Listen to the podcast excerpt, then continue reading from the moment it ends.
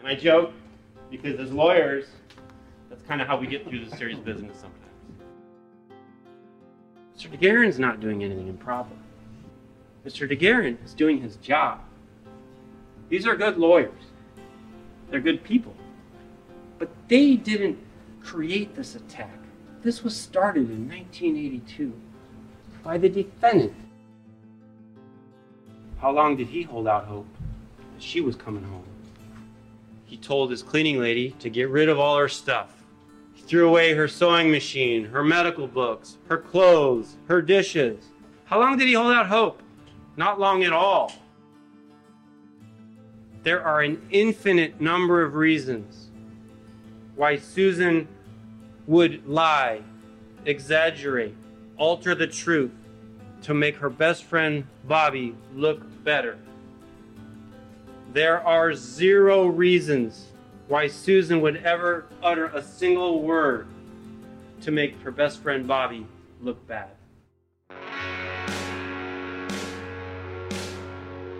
Welcome back to season two of Jury Duty, the trial of Robert Durst. I'm your host, Carrie Antholis. I'm joined by my co host, Brittany Bookbinder. On Wednesday, September 8th, Deputy DA Habib Balian stepped up to the lectern as the prosecution commenced their highly anticipated closing arguments. In his lively oration, Balian laid out a concise narrative of Robert Durst's alleged crimes and deployed videos of trial testimony to sharpen his case. This episode is all about the prosecution's closing argument strategy. Habib Balian's use of emotion, metaphor, and repetition to convince the jury of Robert Durst's guilt. We'll examine all parts of the day's argument, from Balian's self effacing humor to his righteous anger aimed at the defendant for allegedly taking the lives of Kathy Durst, Susan Berman, and Morris Black.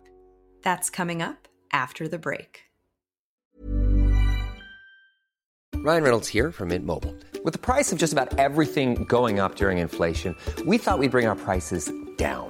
So to help us, we brought in a reverse auctioneer, which is apparently a thing. Mint Mobile unlimited premium wireless. Ready to get 30, 30, bit to get 30, bit to get 20, 20, 20, bit to get 20, 20, bit to get 15, 15, 15, 15 just 15 bucks a month. So, Give it a try at mintmobile.com slash switch. $45 upfront for 3 months plus taxes and fees. Promo for new customers for limited time. Unlimited more than 40 gigabytes per month slows. Full terms at mintmobile.com.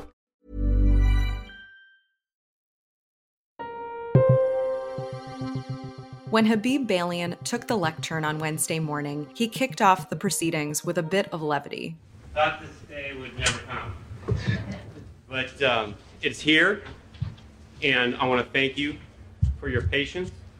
Uh, when I stood up here, I saw some sighs, and it's hard to tell, like, if those sighs were more like, oh man, Mr. Balian's giving the argument, or like, oh, Mr. Balian's giving the argument. but do not worry.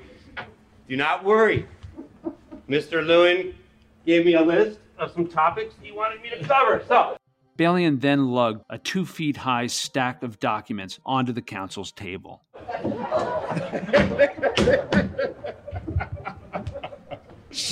I'm joking, of course. I'm joking. And I joke because as lawyers, that's kind of how we get through the serious business sometimes. It's been a long trial. A lot of life events have passed since we started this, like almost two years ago, 18 months ago, whatever it was. We've lost some people. We've lived through a pandemic. Some of us have had good news, having children. I moved my son into college a couple weeks ago. He was in the sixth grade when I started working on this case. It's been a long time. And I think I can speak for everyone here, I hope. I know I speak for the people. I think I speak for the defense. And I believe I speak for the court when I tell you that I don't think anyone here has seen a jury that is more attentive, more diligent, and honestly, more patient than you all have been. And we really appreciate that. We honestly do. This has been a long trial, but I don't want you to be confused. Just because something is long, just because it involves a lot of evidence, just because it takes a long time to produce to you, that doesn't mean it's difficult. It just doesn't mean it's difficult. Please don't confuse the length of time it, it took to present three murders to you with complexity or difficulty. Because at its heart, this case is easy. This case is not difficult at all. This case is about a young woman who was intelligent, who was bright, who, according to her family, you heard their testimony, her friends, she lit up every room she walked into. And she, she knew the love and support of a large, supportive community. That's how she was raised.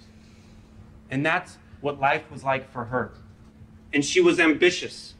And she was determined. And she didn't take no for an answer. She was a dental worked in a dental hygiene office at the age of like 17 or 18 and then decided, you know what, I'm going to nursing school. And then when that wasn't enough for her, she said, you know what, I'm going to be a doctor. There was no stopping this woman, this young lady, I'll call her. And she met this man. She thought it was Prince Charming. And they were going to be partners together. And she started down this road with him.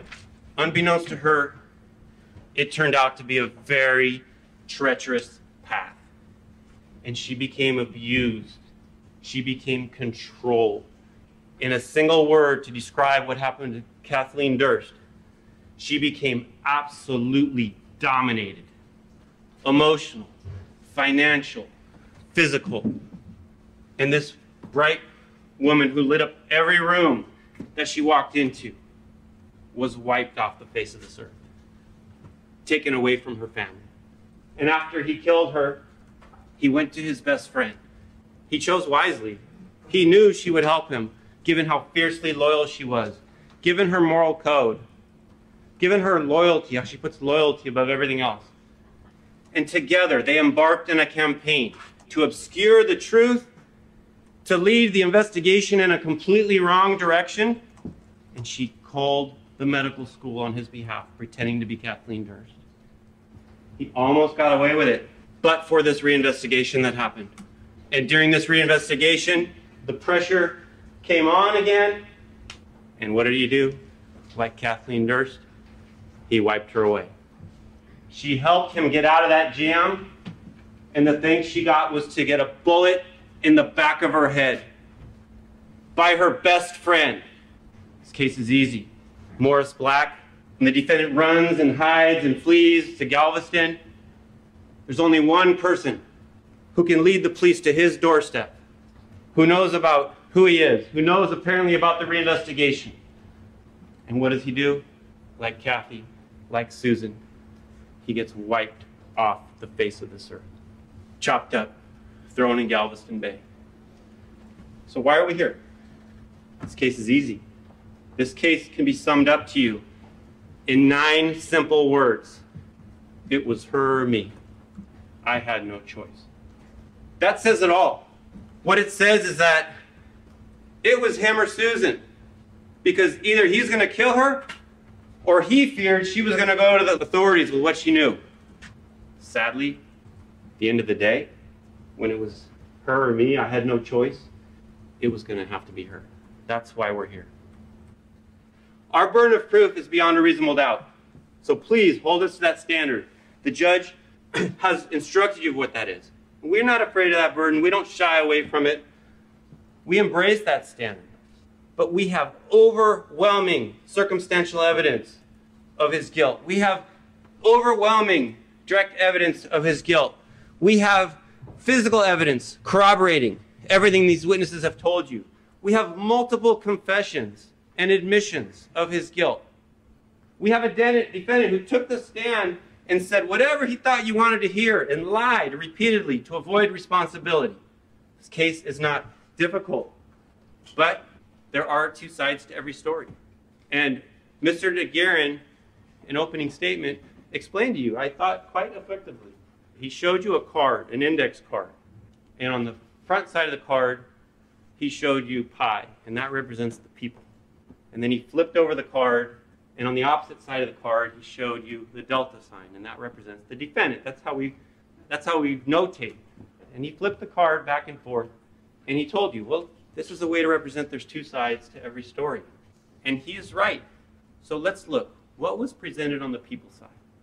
facts supported by witnesses, facts supported by witnesses that corroborated each other, facts supported by witnesses that were consistent with each other, facts supported by witnesses that were supported by the physical evidence, facts supported by witnesses that were corroborated by statements and admissions by the defendant himself, facts, but most importantly, that made common sense. So that's what was presented on the people's side. What was on the other side of this card? The wild imaginations of one man. The wild imaginations that are unsupported by any evidence. The wild imaginations that are lies. The wild imaginations that are inconsistent with the evidence that was presented. This one man, he raised his hand and he took an oath to tell the truth to all of you. What does he think of that oath? In terms of the whole truth, if you want to leave out something that does not, uh, which, which makes you look bad if you tell it, but does not turn into an untruth, well, try it. Try it. Try it. Oh, he tried it all right. People's faces falling on his foot. Kathy rubbing her glove into her cheek, somehow magically causing a black eye, not even the place where he was rubbing it. Oh, he tried it like gangbusters. Well, according to that clip, at least he's saying I wouldn't lie to you about everything. It's just the part in the middle. That part in the middle, the whole truth. You can mislead a little bit, but but I'll tell the truth. Does he really believe that? Would you lie under oath to help your case? Yes. He sat here. He raised his hand. He swore to tell the truth. And then he proceeded to admit to you that he would lie under oath. What would he lie about? What kind of things? Have you lied thus far during your testimony at this trial? No. But if you had lied, given your last answer, you might not admit it, correct?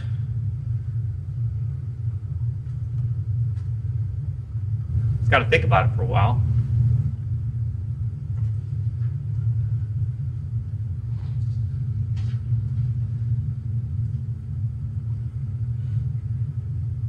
Correct. He would even lie about lying. That's how intricate his web of lies get. He would lie to you about whether he lied. He would lie about important things. Would he lie On about direct that? examination, do you remember the first thing that Mr. DeGuerin asked you? He asked me if I killed Susan Berman. Did you know that question was coming? Yes. And you denied it, is that right? I said no.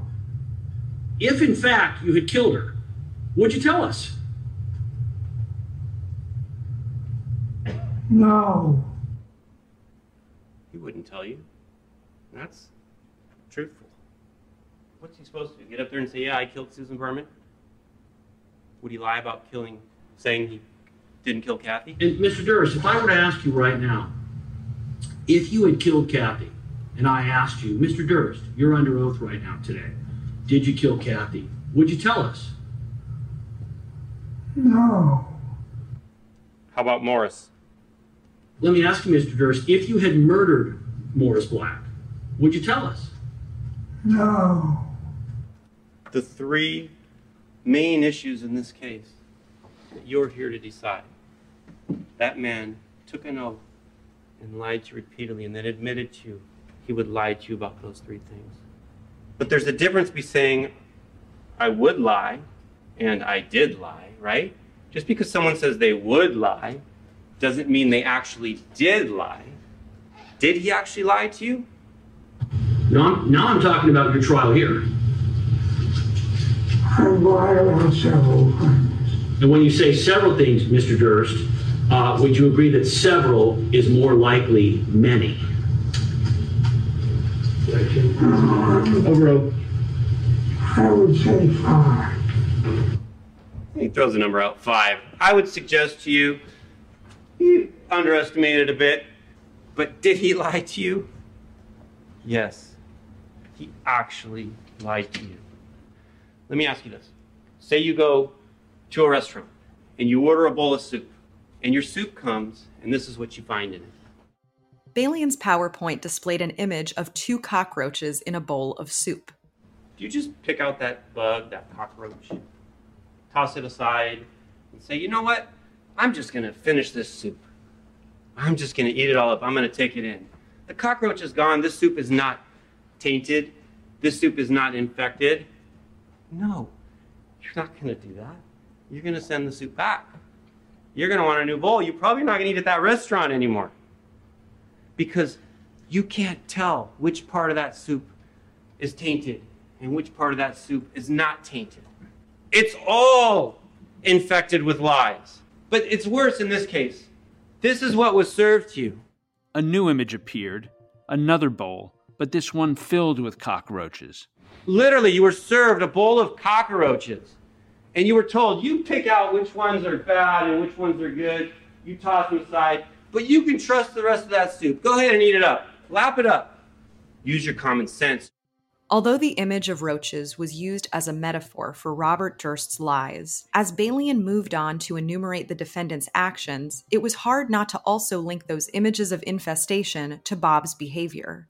Of all the vicious and vile acts you've heard, one of the most atrocious things that this man, Robert Durst, has done in this trial is the way he's attacked Kathy. It's bad enough he killed her. It's bad enough he abused her. It's bad enough he tortured her. But he has the gall to come in here and attack her over and over, assault her over and over with his words, when we all know she's dead and cannot defend herself. He calls her a cocaine addict. He calls her a medical school dropout, a flunky. He calls her someone who just ran away from her life, abandoned her family who she clearly loved. I don't want you to sit here and somehow think that the defense attorneys have done anything improper in this case. You know, just because Mr. DeGuerin gets up there and says, oh, you know, asks repeatedly about cocaine use, etc. Mr. DeGuerin's not doing anything improper. Mr. DeGuerin is doing his job. These are good lawyers. They're good people. But they didn't create this attack. This was started in 1982 by the defendant. By the defendant. He started this attack. Balian then reminded the jury of how Durst emotionally abused his wife, Kathy. Ann Anderson Doyle was their next door neighbor, and she would describe frequent times when Kathy would come running over after they'd had a fight. And a lot of what she talked about was this type of demeaning and emotional abuse designed to assault Kathy's very soul. Or he would um, call her words and names and demean her and you know not not support her and uh, What words did he call her that you remember? well he would just call her like you know like skank and uh, uh, that she wasn't good enough and she was she was a nobody and uh, who did she think she was and It went on. Did she tell you that he called her stupid and an idiot? absolutely stupid and idiot that she wouldn't there was no point in doing medicine and like all these kind of I mean it, it really a general sense of assassination character assassination or confidence A character or confidence assassination. That's what emotional abuse is designed to do. It's an attack on Kathy's confidence.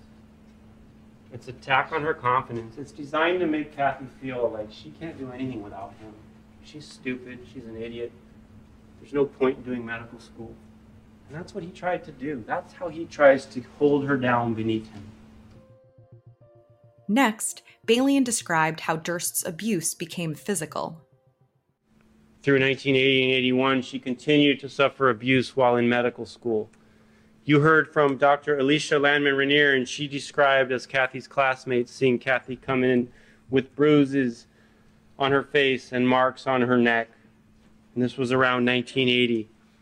You heard from Dr. Helen Block. And this was in 1981 or 1982 while they were in medical school. And she was a classmate of Kathy's. And she described one incident she observed. This I remember so clearly in my mind. Um, she came to the, uh, was in the cafeteria, and uh, she was wearing huge dark sunglasses. Um, and uh, like there was a little tears in her eyes when she took her sunglasses down, and she had a black eye. Imagine how embarrassing for Kathy to have to come into her medical school before her classmates with a black eye and try to hide it from them by wearing sunglasses. When Kathy's sunglasses came off, what was the response from the other medical students who were there? We all said, don't go back to And then her testimony was Kathy didn't deny it. She didn't say, What are you talking about? Don't go back to who. She sat there silent, thereby acknowledging who did this to her. That's what Kathy's life was like while she was in medical school. And by March 4th, 1981, Kathy's at her wits' end. She's being abused, she's being tortured, and she meets with Dr. Peter Wilk at her medical school during one of their, I believe, routine meetings. And what did Dr. Wilk tell you? He was in charge of her surgery rotation. He met with her on March 4th. He said, I had never spoken to a person in that emotional state before. He described the pure terror, the pure fear that he witnessed. He said, I've probably thought about that meeting a thousand times in my life. I'd remember the session without notes even today, all these years later, almost 40 years later. But he had notes. And he described to you, he read them to you. And he described what, what Kathy told him. Did she tell you who um, was causing this unpleasantness and this violence? Yes. She said it was her husband. She mentioned that she had been married for eight years. He was an older person, um, 10, 10 years older, and that uh, he, uh, he was violent. And she used the word that I've never heard used before. She said there was a homicidal side to it. Kathy was terrified. Kathy was living in fear. Having established Durst's pattern of emotional and physical abuse, Habib Balian outlined the events that occurred on the night of January 31st, 1982, the last night Kathy was seen alive. It started for Kathy Durst at this South Salem cottage where she spent the day with the defendant. And they had an argument. And she ran over to Gilberta's house, drove over there in Newtown, Connecticut. And if you recall, this wasn't a party Gilberta was having. It didn't involve cocaine and vegetables like he talks about. This was a family meal with her Lebanese father, who's pretty strict, a meal prepared by Gilberta with her sister there, not expecting Kathy. And what was Kathy's demeanor when she came over? She needed to speak to Gilberta and she was upset. She was upset. And how did Fadwa know that Kathy was upset? Her frantic way that she came in the house and the uh, some of the discussion that I kind of overheard in the tone of voices from the kitchen. Okay, what did you overhear in that tone? That she was upset with Bobby and that they had an argument. They had an argument that day. An argument bad enough to send her driving over to interrupt Gilberta's dinner with her family and to try to get Gilberta's attention to talk about this argument. And in the midst of this angst and anger and trying to talk to Gilberta, it's interesting because Kathy makes a call. Kathy calls Peter Schwartz and she asks him about the civil suit he has against her husband. And he told her the case was dismissed. His civil case for the assault on him was dismissed. And what's Kathy's response when she learns the civil case is dismissed? She says, You should sue my husband. Kathy became, according to Peter Schwartz, more and more agitated as she learned that the case was dismissed. She's upset. And Kathy gets a call from her husband, says, I gotta go. She gets in the car, she drives down Sugar Tree Lane, and that's the last time that Gilberta or Fadwa ever saw Kathy again. She goes home. Of course, Kathy comes home, she's like, You bribed the lawyers. And what kind of fight was it that they had that night? Was that argument just a verbal argument? No, that was a pushing, shoving argument. A pushing and shoving argument, a violent confrontation. That's what happened when he was the last one with her on her last moments of her life. There was a violent confrontation between these two. Kathleen Durst, whose bright light lit up every room on January 31st, 1982, was wiped out, silenced, taken from this world. Hey, I'm Ryan Reynolds. Recently, I asked Mint Mobile's legal team if big wireless companies are allowed to raise prices due to inflation. They said yes. And then when I asked if raising prices technically violates those onerous two year contracts, they said, What the f are you talking about, you insane Hollywood ass? F- So to recap, we're cutting the price of Mint Unlimited from $30 a month to just $15 a month. Give it a try at mintmobile.com slash switch. $45 upfront for three months plus taxes and fees. Promo rate for new customers for limited time. Unlimited more than 40 gigabytes per month. Slows. Full terms at mintmobile.com.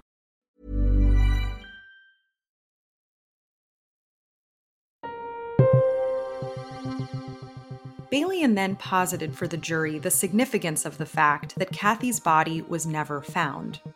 And what does the fact that her body has never been found tell us? What does that tell you?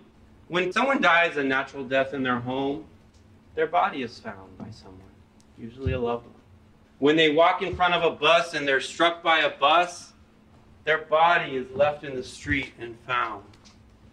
When they're in a dark alley doing a drug deal and they get whacked or killed, their body is left in the street and it is found.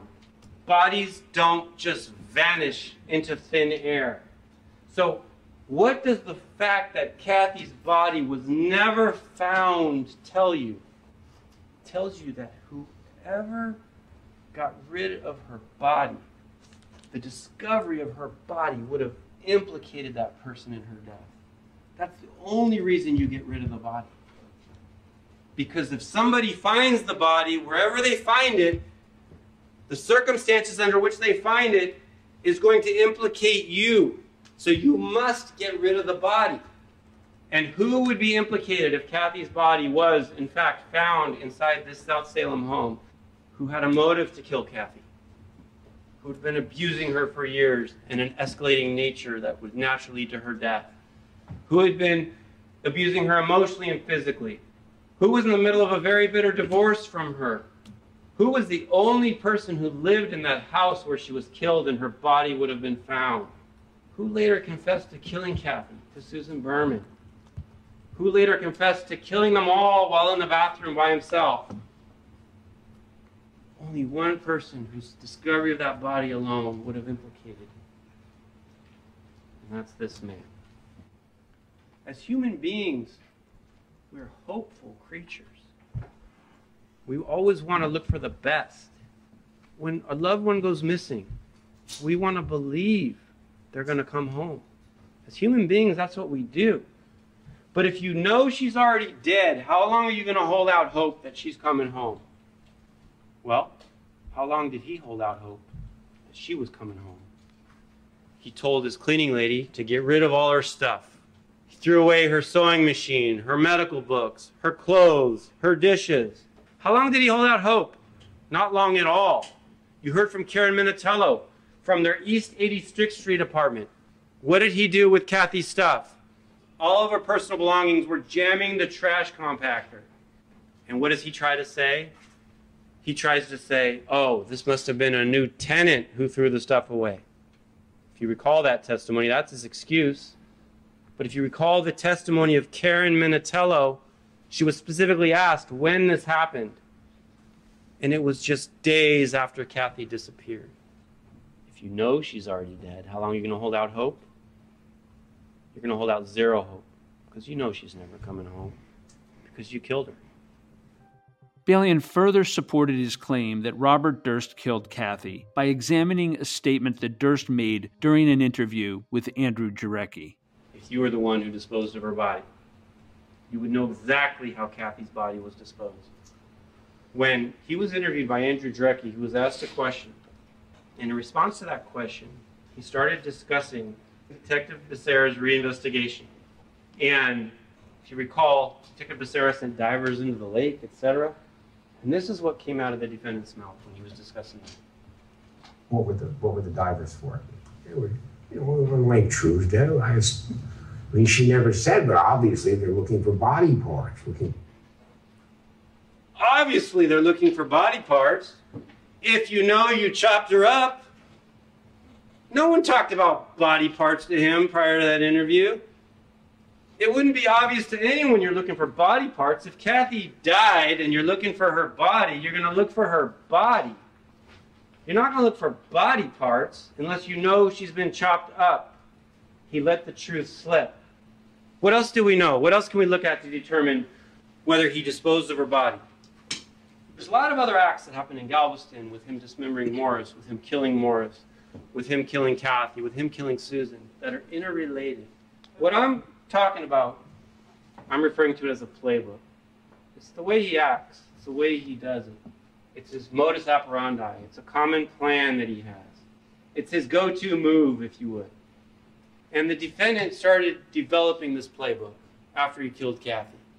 And my title, it's not his title, this isn't a real book, this is just an, an example for you guys. But he tried to figure out how do I get away with murder? What's my go to move? What's my common planner scheme? And the first entry he has when you're trying to get away with murder is you got to get rid of the body. When it's in your home, you can't, you got to get rid of the body. If you kill them in their home or you kill them on the street, you can run away. But when you kill them in your home, you've got to get rid of the body. Balian alleged that after Durst disposed of his wife's body, he wanted to make it appear as though she were still alive, and so he enlisted his closest friend to call the dean of the Albert Einstein College of Medicine, pretending to be Kathy. I don't think it's any shock that I'm going to argue that the overwhelming evidence in this case is that Susan Berman made that call. What would we expect her to do? What do we know about Susan? We know she has a gangster mentality. We know she's fiercely loyal. We know that she would have done damn close to anything to help her best friend Bobby. We know she actively is pushing a narrative that Kathy is alive and ran away from her life when we know that's not true. So, what would we have expected Susan Berman to do? What did Susan say she did? You were presented more than just what Susan's habits and customs tell you she would do. You were presented with overwhelming evidence that she was telling everybody she made this call. He tried to silence her, but he did not succeed because you heard her words. She spoke to you through her friends. I helped him. I made the call. You heard from multiple people who I had about 100 PowerPoint slides talking about their credibility and why we should believe them. And all those slides got wiped off my computer when he took the stand and he said, Susan was the one telling everybody that I killed Kathy. Susan was the one telling all these people that she called the medical school pretending to be Kathy. And here's the moment it happened. Susan had already told a dozen people, or 15 people, or 18 people, that she had given me an alibi by calling Albert Einstein Medical Center. There was no secret about that. Well, Mr. Durst, you know that she had told people now, but you didn't know that then. Correct? I knew some of them. Wait, so you knew before Susan had been murdered that she had told people that you had called Albert Einstein, that she had called Albert Einstein pretending to be Kathy at your request? I knew that Susan Berman had told people that she telephoned Albert Einstein at my request. When did he know that Susan was telling this to all these people? I think Julie said something to me a long, long time before Susan Berman died. Like maybe five years before. Defendant knew for a while, for years, that Susan Berman was out there telling people that he killed his wife, telling people she called the dean pretending to be Kathy. And The evidence is overwhelming that he killed his wife. But I want you to think about this. Let's assume, for whatever reason, you don't believe we've proven he killed his wife. The defendant, by his own testimony, even if he didn't kill Kathy, is terrified of this reinvestigation. He's terrified of big bad Jeanine Pirro, who apparently he believes can indict a ham sandwich. He knows Susan Berman's out there telling the whole world that he killed his wife and she called the dean. He knows that Detective Becerra is going to get to her and interview her. Whether or not he killed his wife, which the evidence overwhelmingly demonstrates he did, but whether or not he killed his wife, Susan posed a threat to him. I mean, he killed her because she was a witness, to silence her, to stop her from ever taking that stand. Now, I- I'm not suggesting you didn't kill Kathy. I just want to be clear on that. The evidence is overwhelming he killed Kathy. So, how does defendant deal with this issue? Of course, his defense takes a familiar path. Susan lied to all these witnesses, just like Kathy lied to everyone about the injuries I'd done to her. I'll call Susan a liar, just like I called Kathy a liar. Let's look at a few of these people. I'm not going to go through all of them, just a few of them to analyze this claim that Susan was a liar. Miriam Barnes was Susan's close friend and neighbor at the time of Dean Cooperman. They lived right next door to each other on Beekman Place, if you remember. And Miriam Barnes got summoned up to Susan's apartment about an urgent situation that had just happened. I want you to listen to this. Come up to her apartment right away. What exactly did she say when she was summoning you up? She was to talk to me. Was there anything out of the ordinary about the way she summoned you up to her apartment? It was a sense of urgency. This is something that had just happened. Miriam Barnes is one of the first people Susan called. It was happening in the moment. And what was Susan's demeanor when she spoke with Miriam? She was, I mean, it, it took her a while to get it out. She was very nervous. And when Susan got nervous, she would pick at her lip. And, and she said, I did something today and did it for me. And then my next statement was, if anything ever happens to me, I did it. She's there telling Miriam, You're living proof if something happens to me, Bobby did it. That's not a lie, that's self preservation. Who else did we hear from? Susie Harmon. You listen to what Susie Harmon told you, and you determine whether Susan Berman was lying. You don't know from where She Bob. called me. He had just called her. Right, but you don't know where Bob would have heard it from, do you? What? You don't know the source that Bob may have been relying on. It was in the same 24 hour period that it occurred. I understand, ma'am. But listen, if Bob was being attacked in the press, How could he be attacked in the press? No one knew that something terrible had happened. well, they knew that she would disappear, didn't they? No, it had just happened. She called me. Something terrible happened. What can we do? I don't know what I'm going to do. That was in the And the moment. terrible It was in the moment. It just happened. Susan didn't have time to reflect and come up with a lie. She's telling people that day something horrible happened. I'm conflicted, but I helped my friend Bobby. And if something happens to me, Bobby did it. Susan was not lying to these people. She was relating what she had done. We know how Susan felt about Robert Durst. We've heard it over and over. She worshiped him. Listen, she felt giddy when she talked about him. He walked on water for her. There are an infinite number of reasons why Susan would lie, exaggerate, alter the truth to make her best friend Bobby look better. There are zero reasons why Susan would ever utter a single word to make her best friend Bobby look bad. At the end of the day, Balian passed the baton to prosecutor Ethan Milius, who began the narrative of Durst's crimes in Galveston.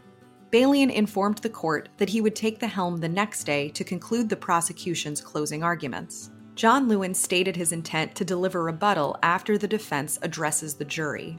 We will cover all of that for you in future episodes. Joining us once again to discuss the prosecution's closing argument is reporter Charlie Bagli, who's covering the trial for the New York Times and for CrimeStory.com. Welcome back, Charlie. Thank you. So, Charlie, give us what you felt the response was inside the courtroom to Habib Balian's beginning of the prosecution's closing argument. First, I think as soon as the jury sat down, there was a different sense of electricity in the room. We've been going through this for a long time, and everyone knows that this is it.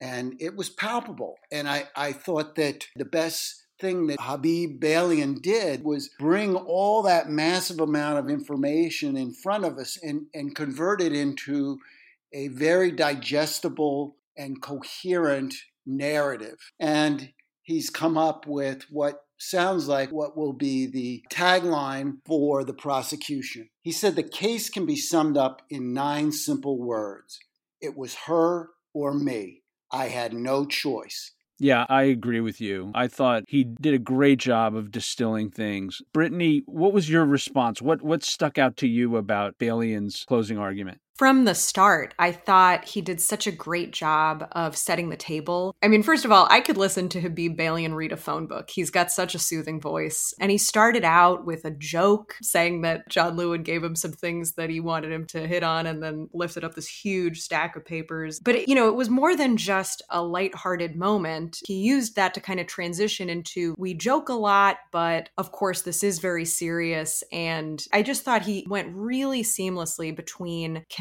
with the jury and making his point. And I thought throughout his presentation, he did a great job of using visuals to highlight or elucidate a point. And of course, my favorite part of the day was the bowl full of cockroaches. He said, if you got a bowl of soup and there was a cockroach in it, would you just pick it out and assume the rest of the bowl of soup is fine? No. Well, that's the same way that you might think about the lies and the perjury that Durst committed on the stand. The whole thing, in a way, is tainted and he even said, of course, that doesn't mean there aren't moments when the truth slipped out, but we'll get into that. And I just thought that was really effective. I thought it was pretty funny. You know, prior to the day officially beginning, there was some debate with the defense about whether that was too disgusting to present to the jury. I guess they never lived in a, a Manhattan apartment. It was only one cockroach held up by two fingers. It wasn't that disgusting, but it, but it was a, a very memorable way of making his point. I think it was actually two cockroaches, one of them being held up by two fingers. But your point is well taken, Charlie. It, it, was a pretty benign image at the end of the day. And I did think there were a couple of notable things generally about Balian. First of all, he gave the jury permission to make it an easy decision. I thought that was really clever. You know, there's a lot of information here but it's actually not that hard to come to the determination that Robert Durst is lying when he says he didn't kill those three people.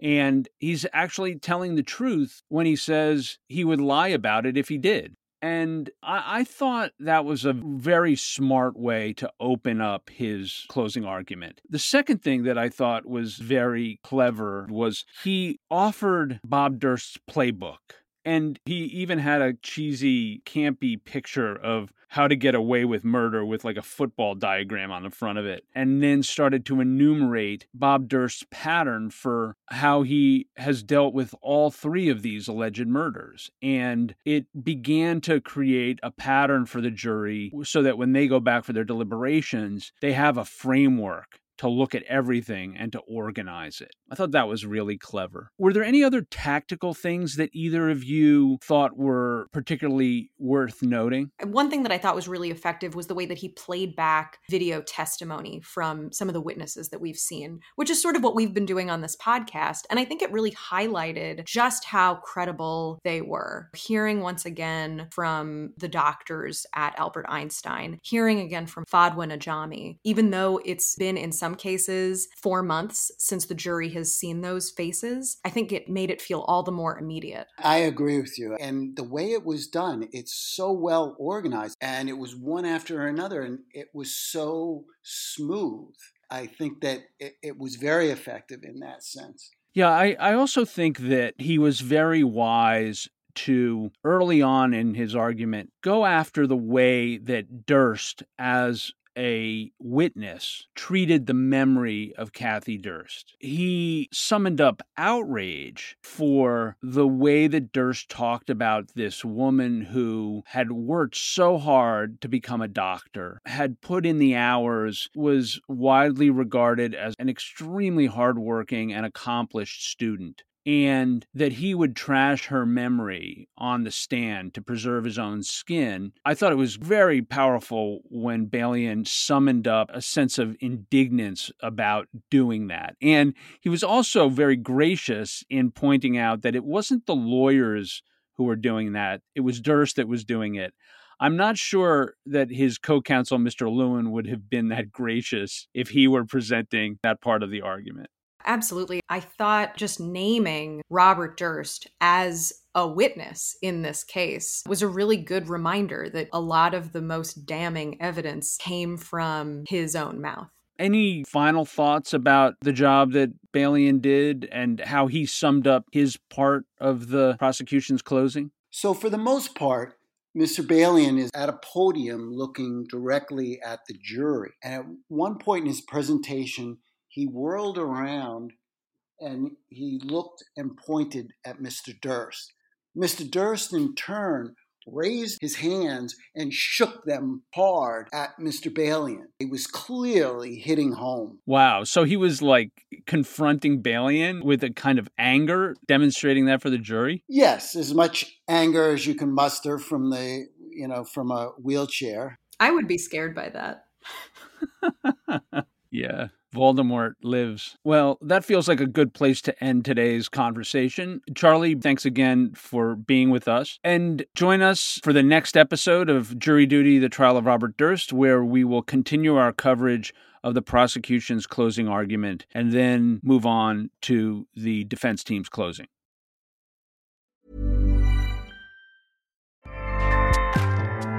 ACAST powers the world's best podcasts Here's a show that we recommend. The Real Housewives is a guilty pleasure for most, but if you're looking to not feel guilty about that pleasure, tune in to Everything Iconic with me, Danny Pellegrino, where I break down all the messy moments and behind the scenes antics of Bravo's popular franchise. And on Everything Iconic, I also interview celebrity guests like Kelly Ripa, Keke Palmer, Drew Barrymore, Cameron Diaz, and more about their guilty pleasures, their past work, and so much more. So if you're pop culture obsessed and find yourself watching way too much reality TV like me, tune in to Everything Iconic with Danny Pellegrino wherever you listen to podcasts. ACAST helps creators launch, grow, and monetize their podcasts everywhere. ACAST.com.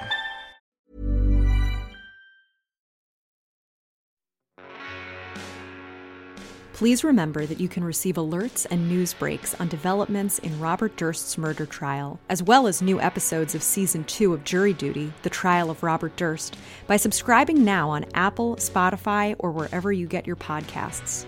Again, if you want to refresh your memory on where the prosecution and defense are heading with their arguments in the trial, go back and re listen to episodes from Season 1. And head over to crimestory.com for in depth coverage of the Durst story. Jury Duty The Trial of Robert Durst is created and produced by Kary Antholis. This episode was written by Molly Miller. It was edited by Molly Miller and Alexis Notarbartolo, with help from Brittany Bookbinder. It was co produced by Molly Miller, Alexis Notarbartolo, and Brittany Bookbinder. Music was provided by Strike Audio. Thanks for joining us, and we hope you'll come back for the next episode of Jury Duty The Trial of Robert Durst.